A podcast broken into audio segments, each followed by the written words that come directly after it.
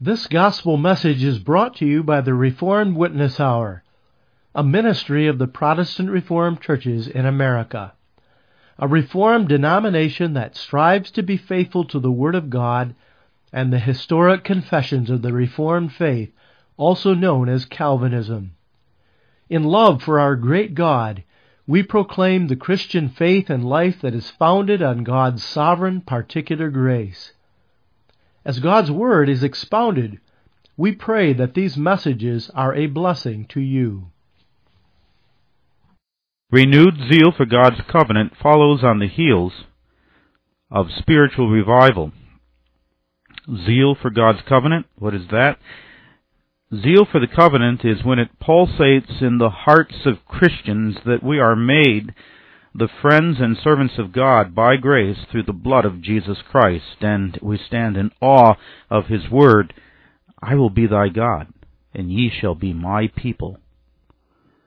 We fall as Christians, as God's people, into the sin of spiritual stupor, of becoming complacent of God, indifferent, detached, resentful, and apathetic.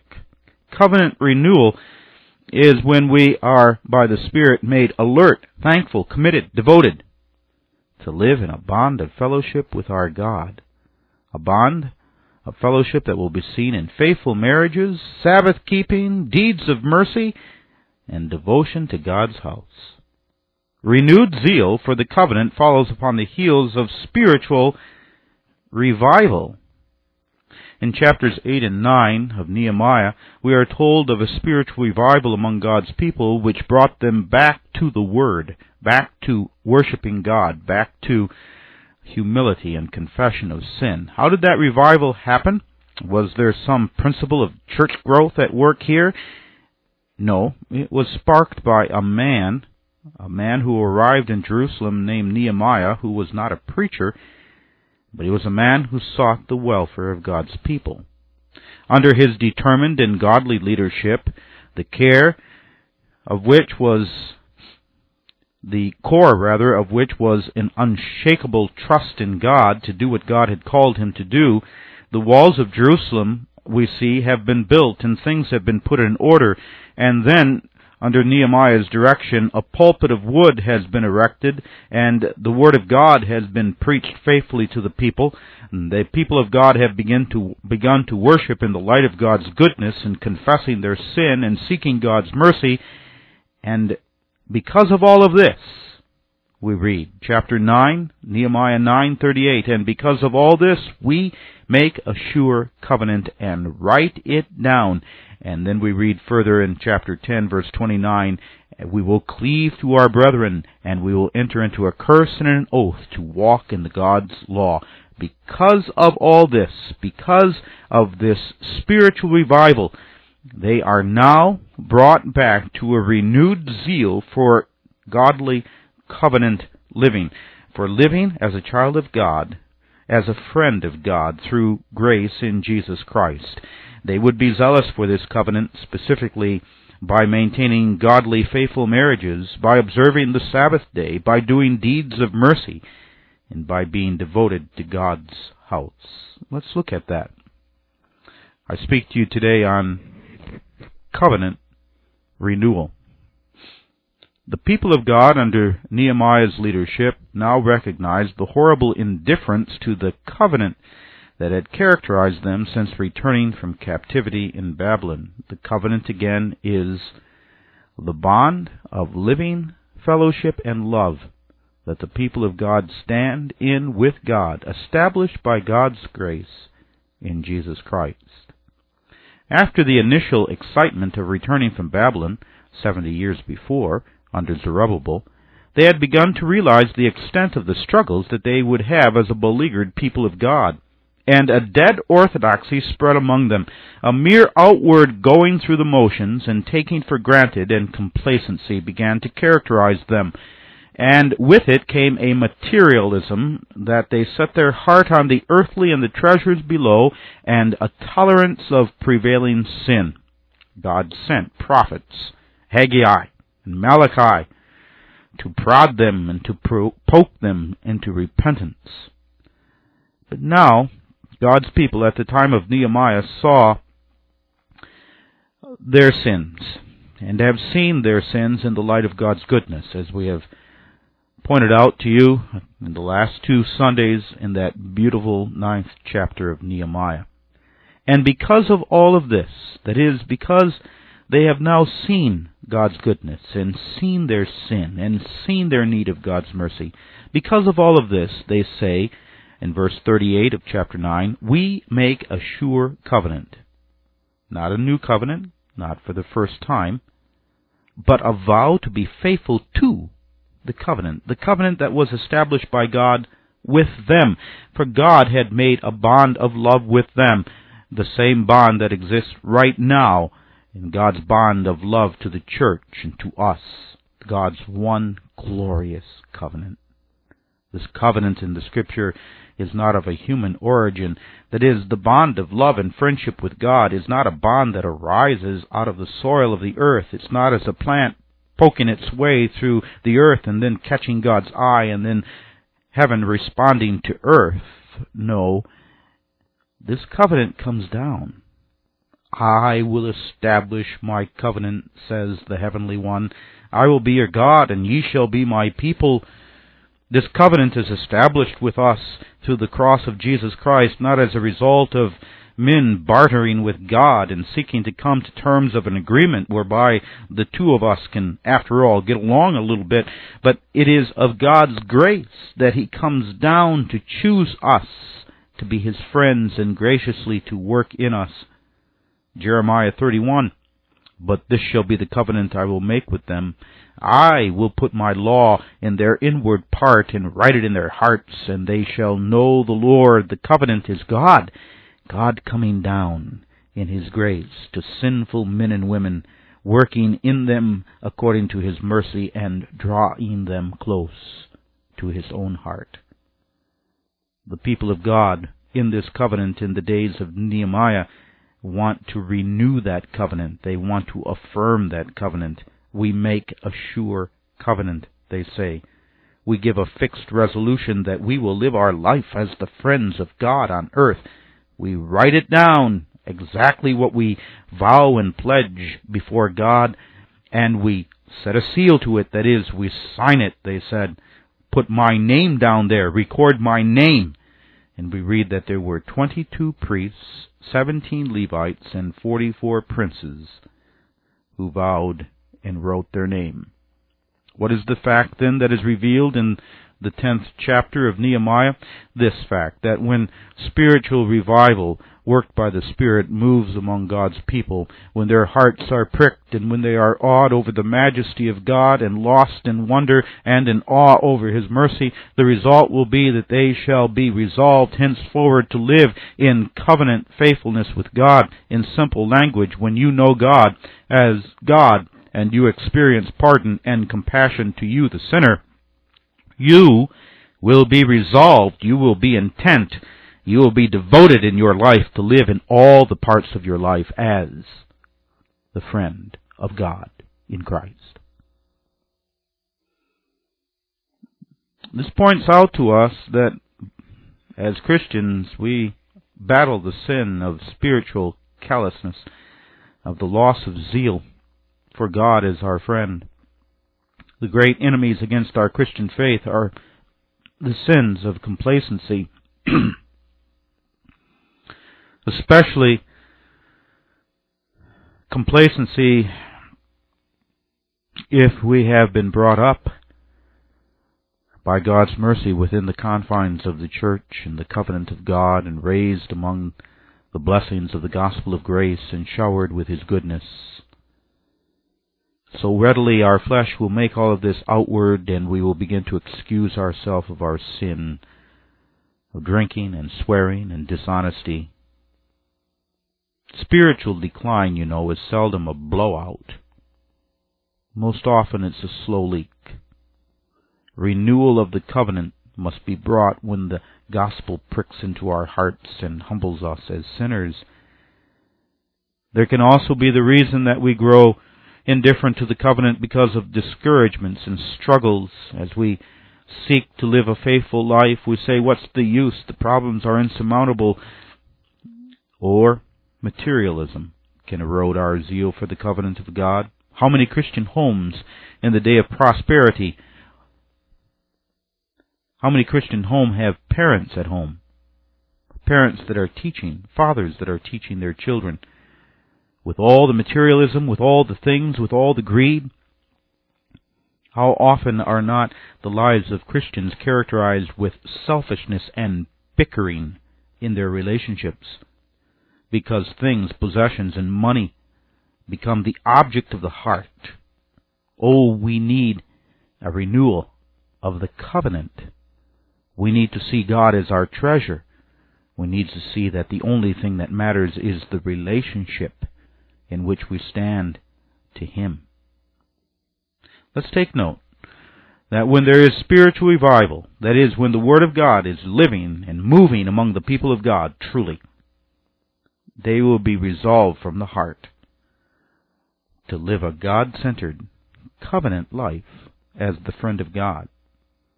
Now, in the days of Nehemiah, they did not leave it to the general, but they nailed it down to some specifics. They said, first of all, that our renewal of the covenant of being a friend of God in this world will be seen in our marriages. We read in verse 30 of chapter 10, and that we would not give our daughters unto the people of the land, nor take their daughters for our sons. The first particular that they mention concerning how they shall live as the friend of God is that this will be seen in our marriages. Why? Well, because who you marry and the spiritual life of your marriage has everything to do with your enjoying the fellowship of God because of the crucial place that God has given to marriage in the experience of His covenant love. Who you marry affects profoundly your relationship to God. God has made life's most intimate bond, marriage, a picture of a higher bond, His covenant.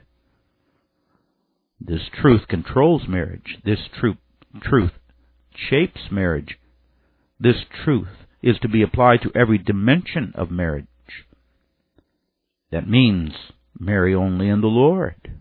That means live in marriage even as God lives with His people. You must be characterized by forgiveness and by faithfulness.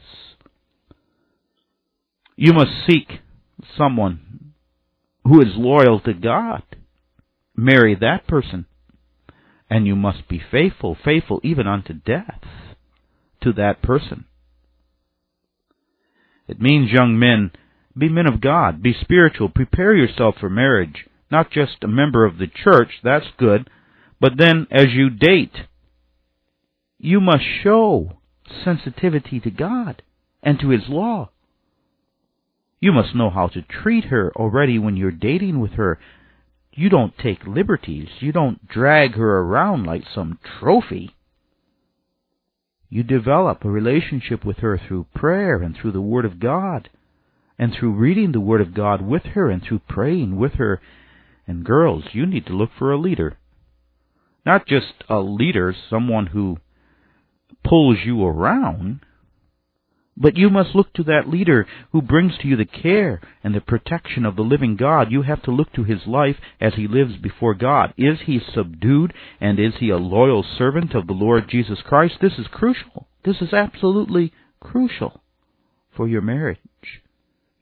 The very first thing that will be seen when the covenant is loved among God's people, that God's people are living in awareness of God's covenant will be that they establish God centered marriages to which they are faithful till death do them part.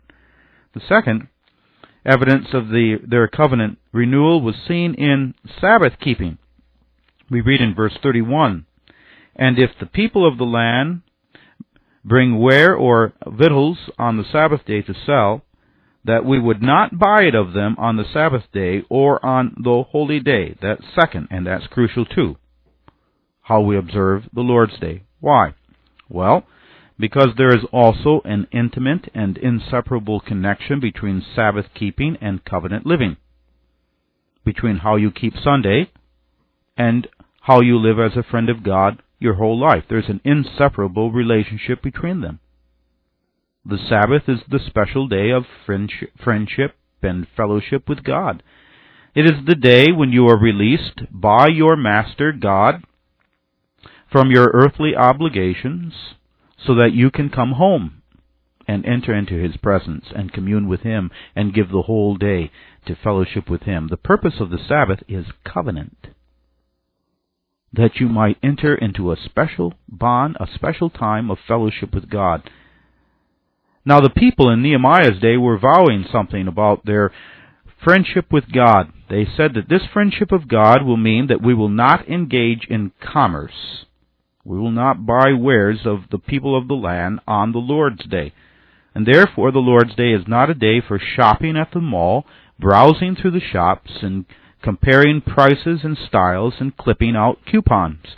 It is the market day for the soul. You may on the Lord's day buy, peruse, clip out, and store up all the rares, all the good things, all the valuables of Jesus Christ. It is the day that you are to come home. Enter into Father's house where mercy waits, and he will talk with you. The Sabbath is also a wonderful witnessing opportunity for the covenant of God. The Christian shop owner closes up his shop once a week. Your neighbors see you on the way to church you haul the kids into the van, and they watch you leave for church. You witness to them. You leave them in no doubt that you have an allegiance. You have an allegiance to God, an allegiance that's first. You say, My allegiance to God transcends business interest. It transcends and is greater than domestic concerns. It is more to me than social obligations. It is more than to me than a beautiful day at the beach. You say, My God counts. My God is best. Twice a Sunday. And you leave a witness. But when you allow more and more of the world to enter into your life, and then it comes into Sunday, and you come to Sunday either totally exhausted, because you've given everything, your substance, to the things of this life, or you allow the actions of this world to affect your Sunday. Then, on Monday morning, talk to your neighbor once. Or in work and say, you know, my God is wonderful. And that's about the way you're going to have to say it too. Because it's not apparent to them that your God is wonderful. It's not apparent to the world if Christians if Christians despise the Lord's Day, make the Lord's Day as any other day, then the witness that the Christian is leaving with the world is not that God is wonderful, that God really doesn't matter. The third thing that showed their renewal to the covenant was this, that they were going to express themselves in selfless deeds of mercy. We read in verse 31 of chapter 10, and this we will do. We will show mercy to those, and I am paraphrasing now, we are, will show mercy to those who are indebted to us. And that mercy that they would show, we will not go into the details, was, of course, the reflection of His love. When you are revol- resolved to live a covenant faithful life, then you will have mercy toward one another in the Lord Jesus Christ. A good barometer of the reality of your heart toward God is how you stand toward your brothers and sisters and whether you are sensitive to their needs. Do you say, Well, I got mine, let him get his? He hurt me, I'll get him back.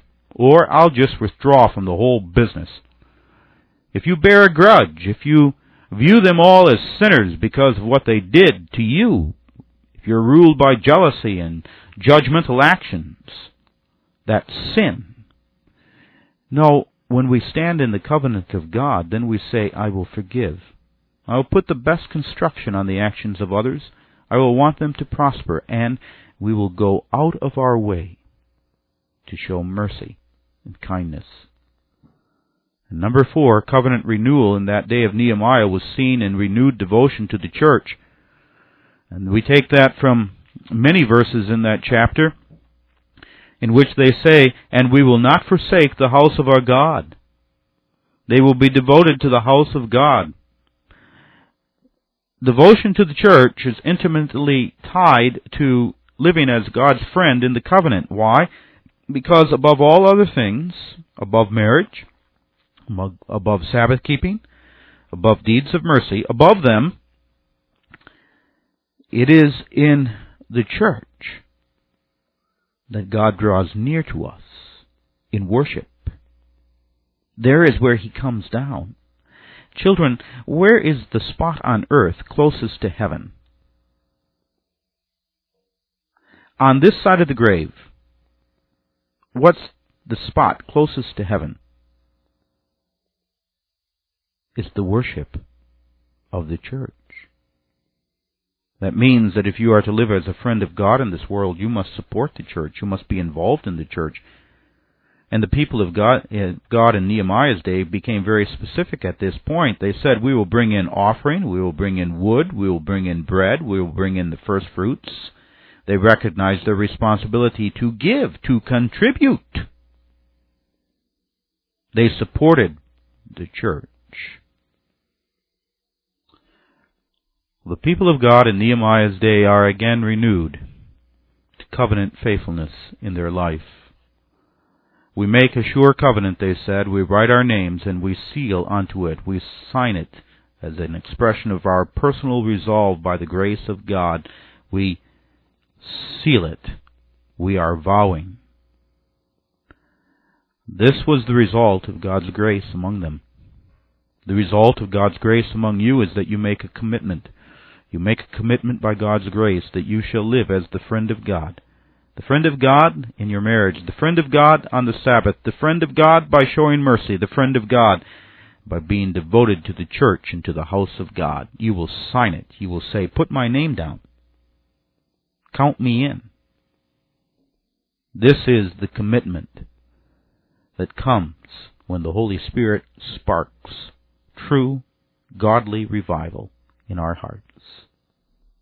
Because he has forgiven us and has had compassion upon us and has become our God. We pledge to live as His friends in marriage, Sabbath keeping, deeds of mercy, and devotion to the church.